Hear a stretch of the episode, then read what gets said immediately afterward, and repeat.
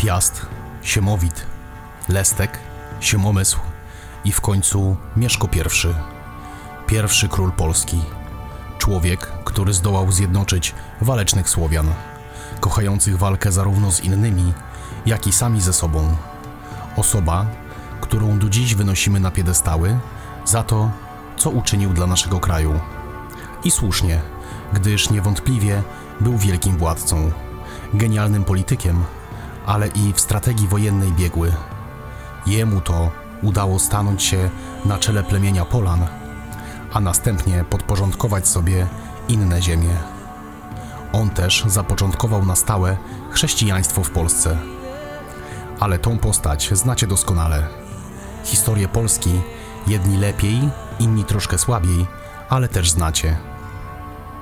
A co, jeśli powiem ci, że nie on pierwszy podjął się zjednoczenia Słowian? Nie on pierwszy utworzył w pełni funkcjonalne państwo.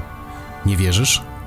W takim razie zapraszam cię na opowieść o kraju, którego dziś już nie ma. O pogańskiej krainie opierającej się chrześcijaństwu. O walkach, wyzwoleniu i w końcu o upadku. O człowieku, który miał wizję i spełnił ją najlepiej jak potrafił. Cześć, ja nazywam się Artur i chciałbym Ci przedstawić choć ułamek wiedzy, o której nie posłuchasz w szkole. Może zacznijmy od głowy państwa. Samon, znany również jako Samo. Z dużym żalem muszę przyznać, że informacji na jego temat jest niewiele. Z pochodzenia był Celtem, jednak zamieszkiwał państwo Franków, a konkretnie okolice miasta Sens. W państwie Franków zajmował się handlem. Najprościej ujmując, Samo był kupcem. Najprawdopodobniej nie był chrześcijaninem, na co wskazuje jego późniejszy pogański styl życia.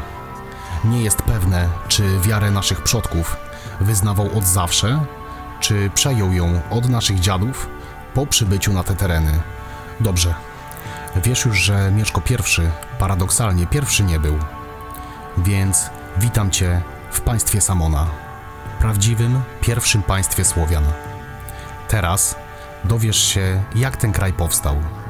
Ale najpierw ustalmy, gdzie ów kraj należała. Państwo Samona istniało w latach 623-661.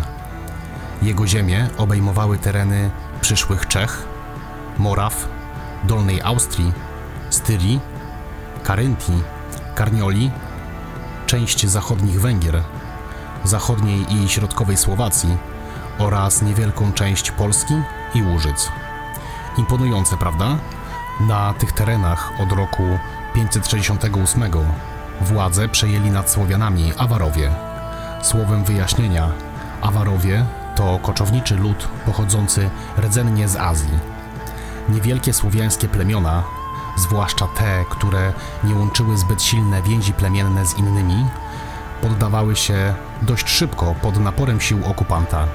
Ci, jeśli plemię poddało się bez walki, oszczędzali żyjących tam pogan i pozwalali zostać na swych ziemiach.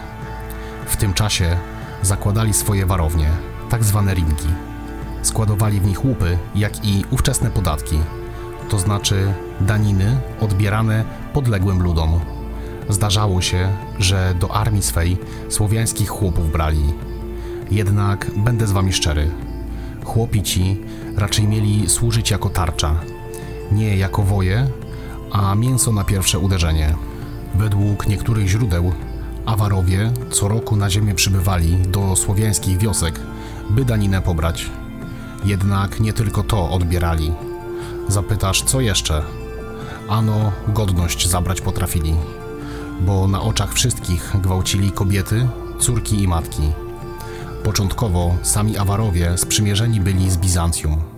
Jednak przyjaźń ta zakończyła się, gdy Awarowie zaczęli najeżdżać stolicę cesarstwa Konstantynopol.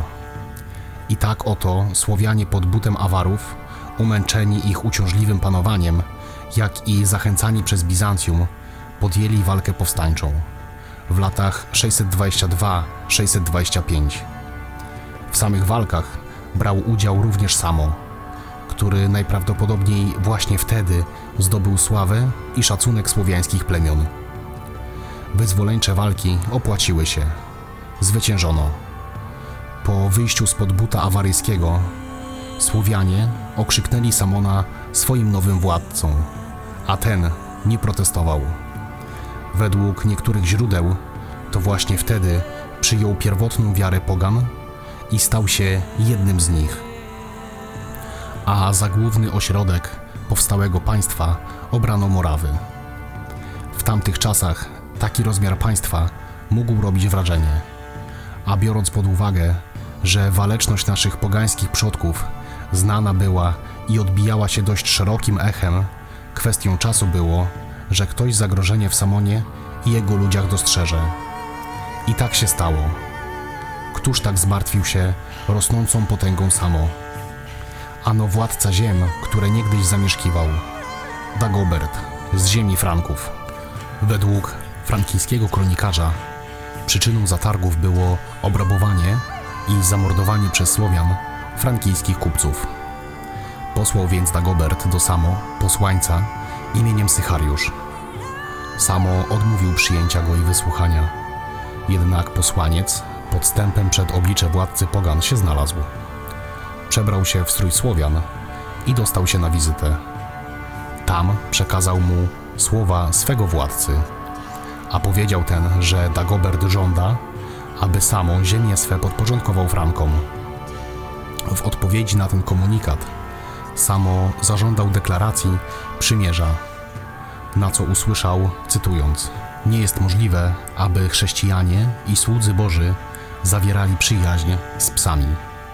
Samo odprawił posłańca. Mam nadzieję, że nie uznałeś swoich przodków za tchórzy, którzy chowają się, gdy ktoś tupnie. Nie myślałeś chyba, że tak waleczny naród przestraszy się frankijskiego buta. W roku 631 armia Franków, wspomagana przez germańskie plemiona, wkroczyła na ziemię samą. Dwie potężne jak na tamte czasy armie spotkały się pod Wogastynburgiem, gdzie po trzydniowej bitwie Frankowie ponieśli sromotną porażkę i musieli w popłochu umykać przed siłami samo. Po tym zwycięstwie Słowianie dość regularnie odwiedzali państwo Franków, grabiąc je i niszcząc grody. W tym czasie spod zwierzchności Franków wyzwolił się książę Serbów Łużyckich, Derwan, który to zawarł sojusz z władcą Słowian Samo. Ostatnie wzmianki o państwie Samona pochodzą z 660 roku. Nie do końca jasne jest, czy państwo istniało dalej, jeśli istniało. Jaka mogła być tego przyczyna? Ktoś pokonał pogan?